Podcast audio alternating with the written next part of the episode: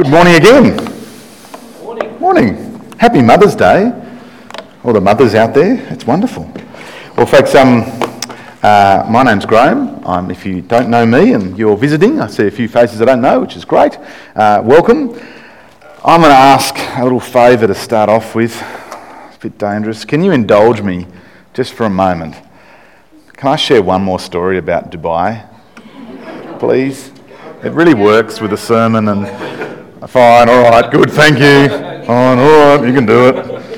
Um, yeah, that, that's funny about Mother's Day though. The, the, in my family, the most important thing is that I just get in before my brothers in wishing Mum happy, happy Mother's Day. That's just the most important thing. So, anyway, um, I haven't done it yet, but I'm still feeling pretty confident. Um, shows you something about my brothers. Yes. Okay, so here we go. Um, let me indulge you just for a moment and then we'll uh, pray together. So, not long ago, Dubai looked like this the history lesson. The history of the Middle East is pretty fascinating, to be honest, particularly this part of it. Um, this is Dubai around uh, what we think about 20 or 30 years ago. That's, what, that's the World Trade Center you can see there, and this is uh, Dubai today. Come on, you can do it. Might need to put that up a bit higher there, Rod, sorry. Okay. Um, there it is. There is today, very busy. Uh, this, is, this is what's called the Deira uh, clock tower. You can see there before, and that's about 1985. 85. Imagine Sydney in 1985. I think it was a bit busier than that. And that's now downtown Deira today. Um, this, is, this is a great picture. I love this next picture here. Here, this is again, uh, well, there's a bit of debate 1985 or 1990. So it's gone from that in 1990, so that in 1990, 1990. Amazing. And then that over there on the left in uh, present day. It is, it is truly spectacular. And then um, another famous landmark in, in Dubai is what's called the Palm Jumeirah. So this is just uh, incredible engineering. So here's the Palm Jumeirah today, and here's the Palm Jumeirah 15 years ago. Um, so just incredible. It is, uh, of course, a city that's built on sand or water, as the case may be. Uh, people call it the, the sand pit. It's an amazing feat of human ingenuity. It's a city that has moved from a lifeless, arid, uh, harsh, dry desert landscape in, into really, a, for most part, a, a green and living and abundant city. The images we see today, particularly the ones we see in the tourist brochures. So, how did this happen? How did, how did this come about? Well, and it didn't take long, but here's the answer desalination. Ah, the serenity. Isn't it beautiful? Um, desalination plants, they line the coastline. Desalination plants lead to these little black little tubes at the bottom of everything green you see, if you get some time there one day. Um, they're little irrigation tubes. And so they, desalination leads to water, and of course, water leads to life. It's this water that sustains life and gives life in this place. So, friends, the story we read today from 1 Kings chapter 17, as we continue this uh, series, this, this epic tale, you could put it that way. You've got uh, King Ahab and, and, and the Baals. And over here, you've got the true and living God, the God of Elijah. My God is Yahweh. That's what his name means. These, these two thrones, which throne will you worship? And as the story we read today from 1 Kings 17, we read that it's God through his word, through his word given to the, the people uh, in, through his mouthpiece Elijah, God through his word that gives life and sustains life. So, if you haven't got your Bible open already, get it open. You'll need it today for sure. You need it every day, really. You've got to make sure I'm saying the right things and then grab an outline as well. That's on the green sheet there, that'll help. I've even put some spaces there so you can scribble down some notes and uh, fill in those gaps later on. Why don't we pray and uh, get stuck into this uh, very interesting little story? Let's pray. Father, we thank you for today. Thank you that, um, uh, Lord God, you speak to us Lord, you are a God of, of word. And so, um, Lord, we, we pray that we would open our hearts and minds to hear what you have to say. In Jesus' name, amen. Let's, let's recap just a little bit first. Picking things up where we left off last week, we met King Ahab of Israel. Now, he's ignored God and his word. He's really pushed him away and he's, he's sought to rule his own life uh, without God. In one sense, he's sat on the throne, um, but it's his own throne, and God has been pushed aside. This king of Israel, he rules Israel in his own life without God. In fact, what he's done is really thrown down the gauntlet and challenged the sovereignty of God. Now, just pause for a moment on that. Again, recapping last week, he's challenged the sovereignty of God, the rule of God. It's madness. Madness. As if to think he would win. As if to think he would come off uh, better. In fact, the one sure thing we could say about King Ahab is that he will fail and death will await. Well, Ahab, in disobedience to God, remember, he's the king who, uh, of Israel who did more evil in the eyes of the Lord than any other king before him. That's a big call, because if you look at the kings before him, they weren't much good. Uh, he, he, married out, he married a foreigner. He married outside of Israel. He married Jezebel. We'll look at a map in a moment to remind you. But he, Jezebel, um, who, uh, from Sidon, a nation who worshipped the Baals. And in direct defiance of the Ten Commandments, he worshipped other gods and he made idols. And in disobedience to the word of God, in Joshua, under Ahab's watch and instruction, Jericho was rebuilt. Well, Ahab and consequently much of Israel who followed their king, they, they shook their fists at God and they challenged the Lord of the universe. But what we said is that you can't win when you take on God. You can't win. Israel and her king found themselves under the judgment of God. First of all, drought. So Elijah, God's mouthpiece as prophet, the office bearer of God's word, pronounced in chapter 17, verse 1. Uh, you see, halfway through there, he says to King Ahab, As the Lord, the God of Israel, lives, whom I serve, there will, be, there will neither be dew nor rain in the next few years except at my word. So Elijah then is himself told to hide out in the Kerith ravine. Uh, in verse 2 tells us that, where the Lord will provide for him. So here's our little map. It's a great map because it's got camels on it. Anyway, um, it must be very authentic. There's the Kerith Ravine, big black arrow, um, just uh, east of the Jordan River, and I think this might work.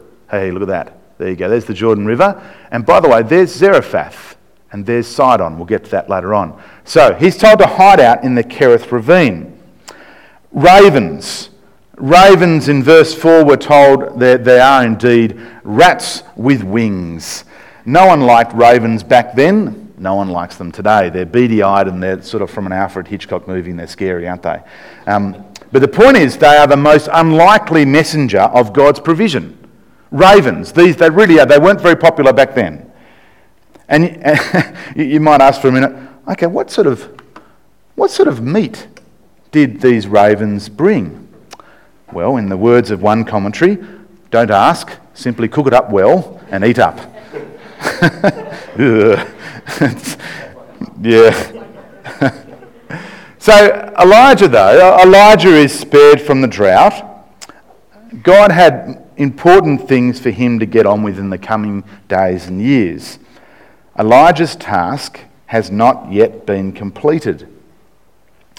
So long as the work God calls us to do is not complete, He will see that we are sustained.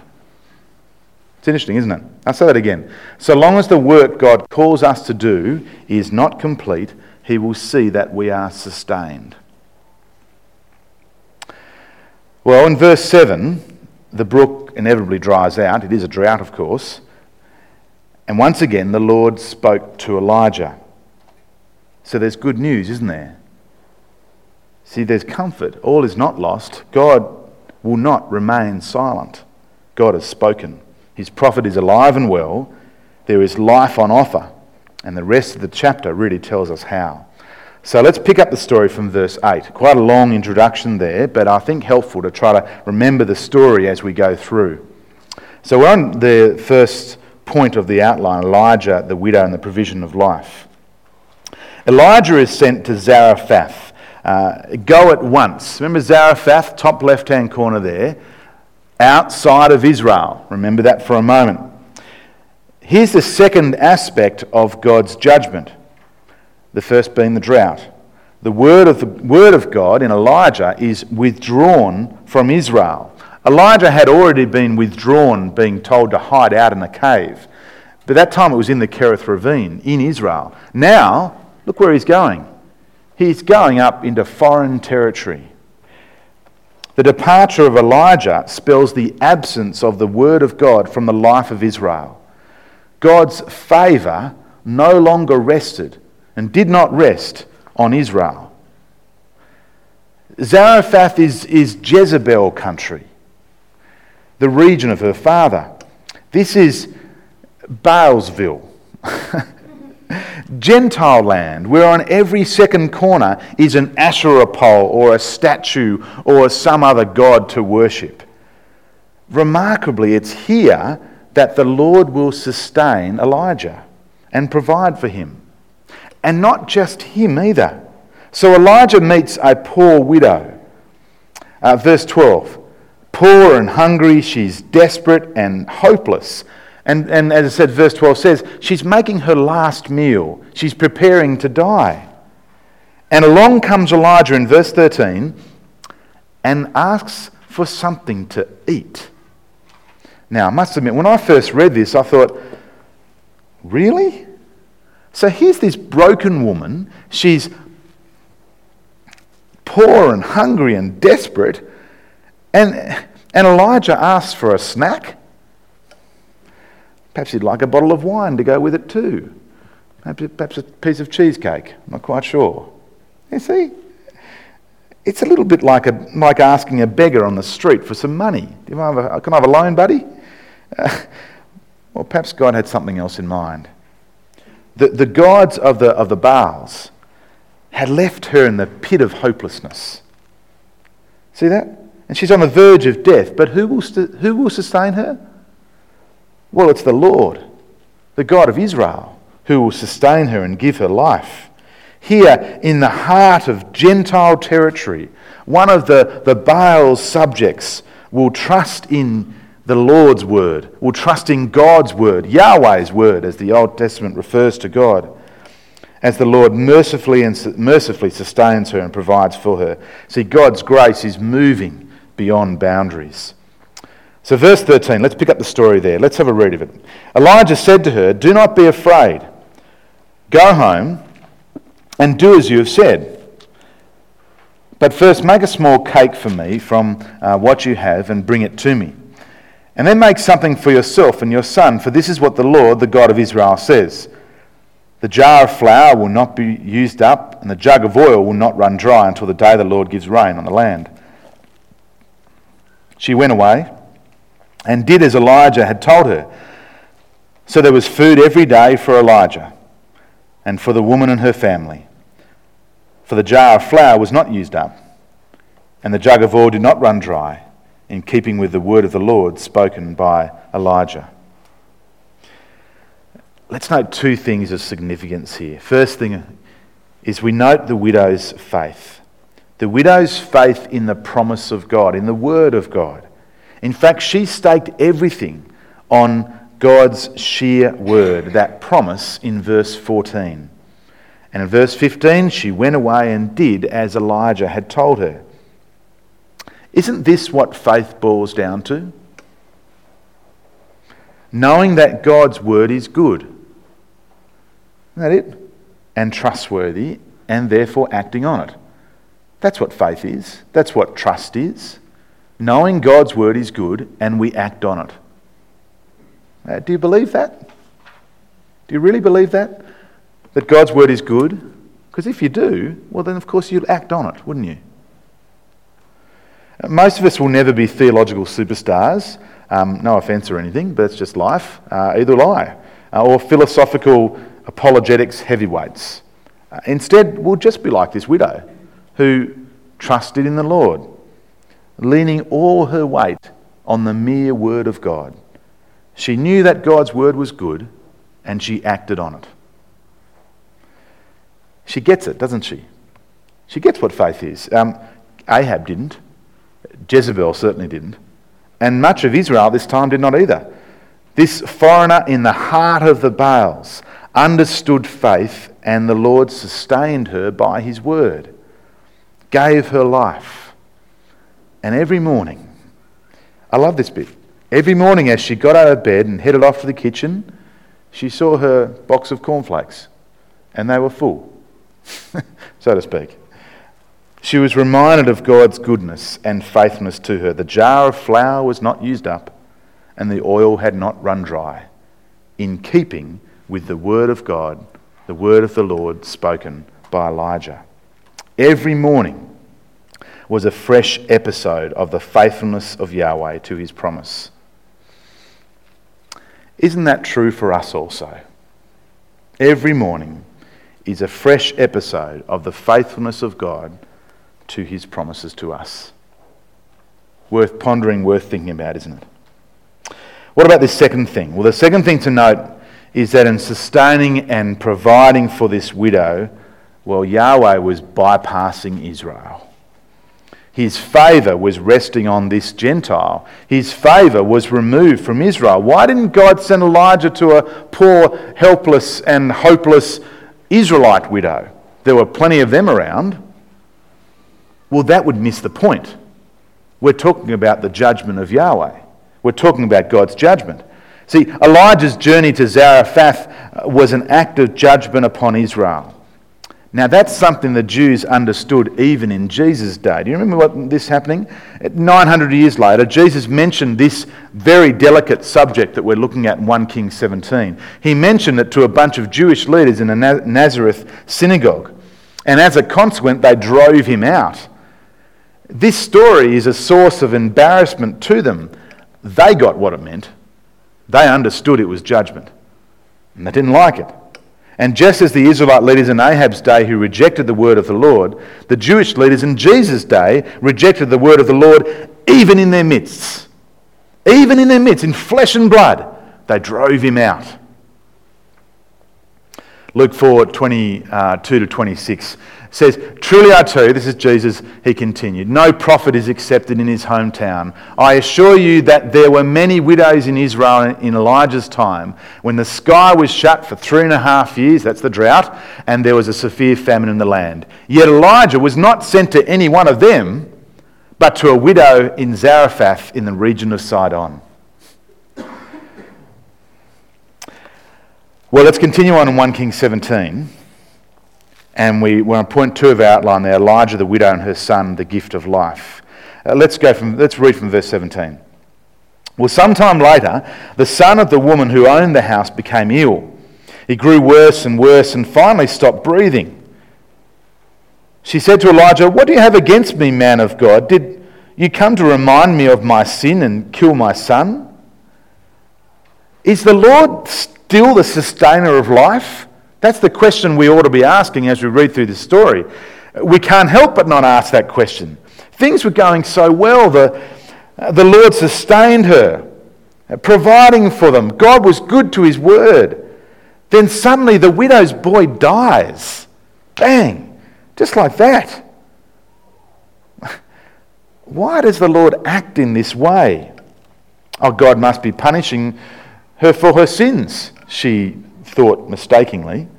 Uh, one moment all is well, and the next everything falls apart. What's God doing?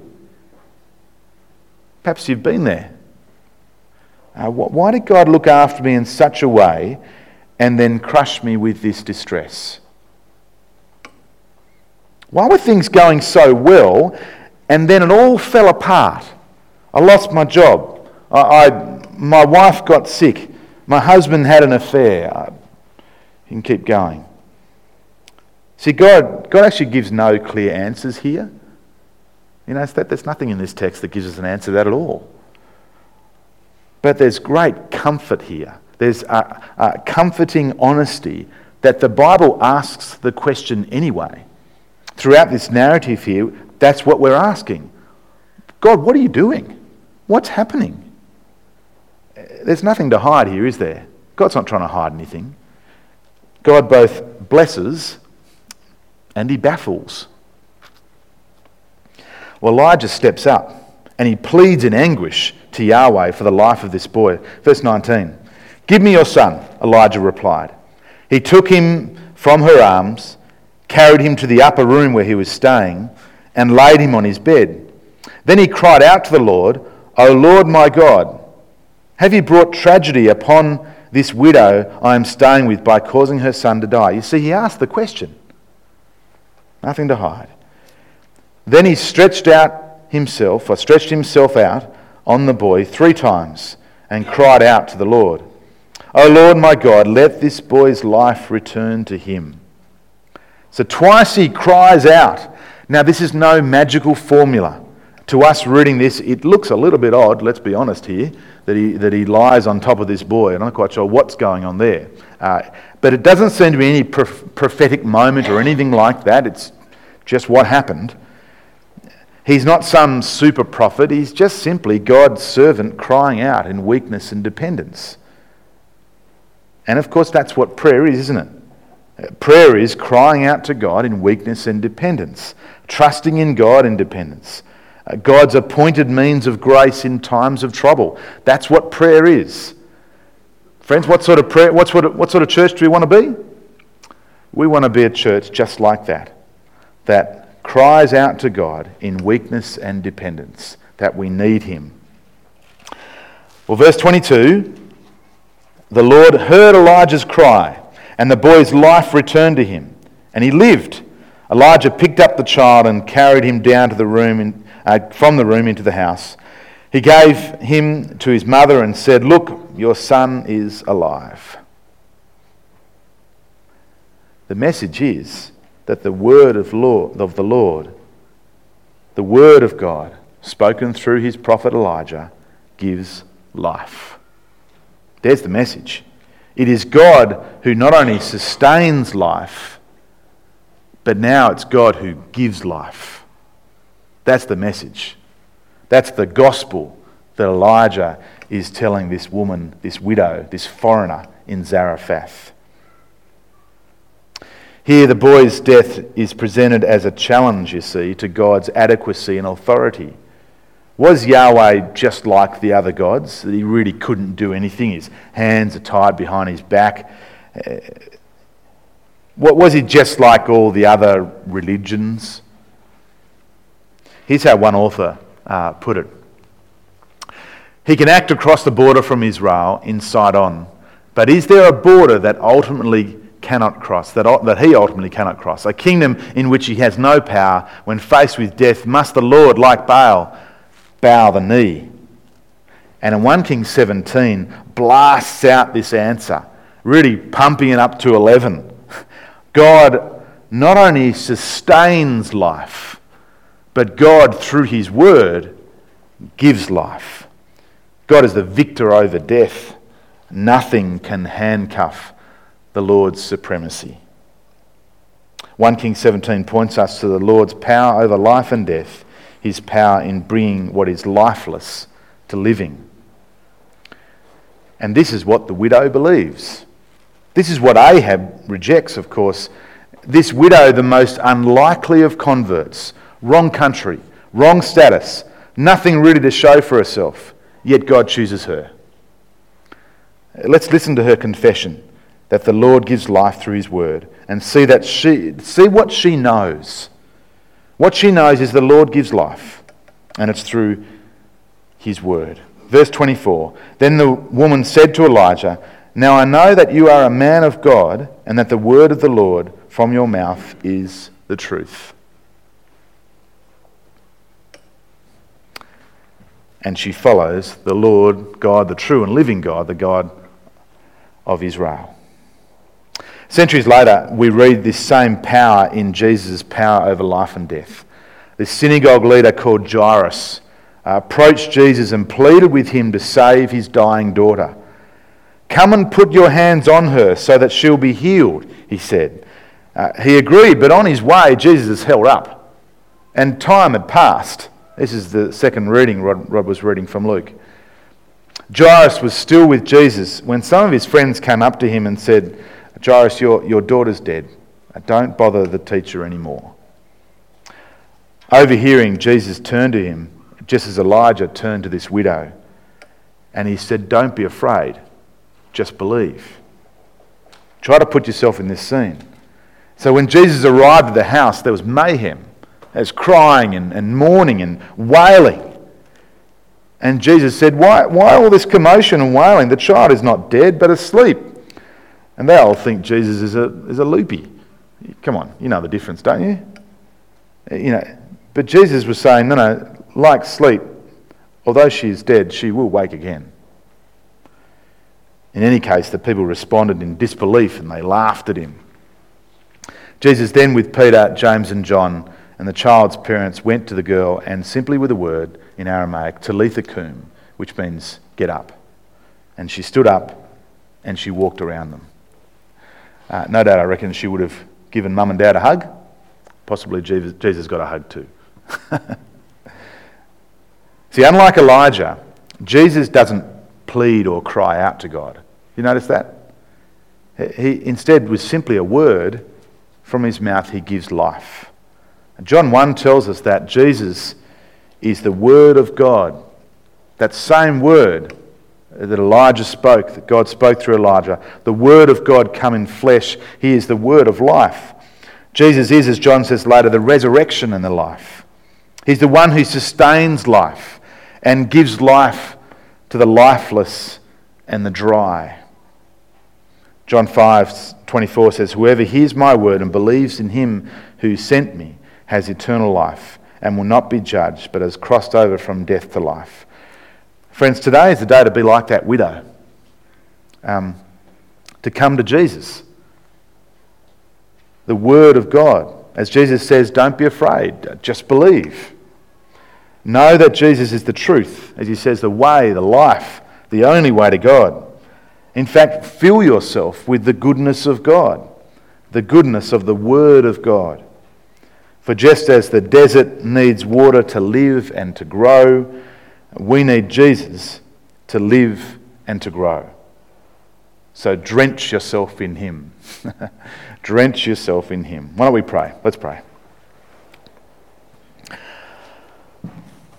Father, we, uh, we thank you, Lord, that you're a God who speaks.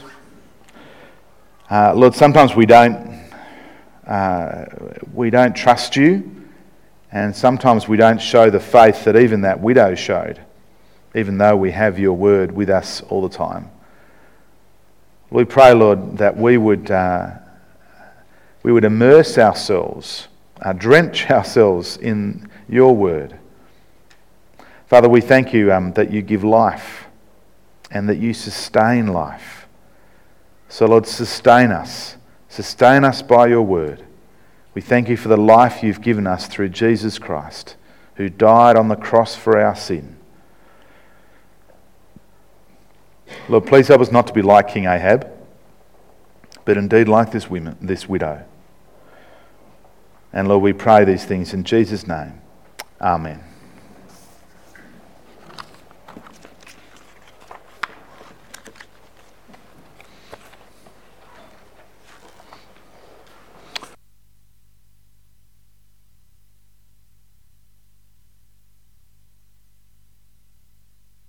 Okay. Let's stand and sing in response to what we've learned today. Uh, sing about where our hope lies on the solid rock. Let's stand and sing.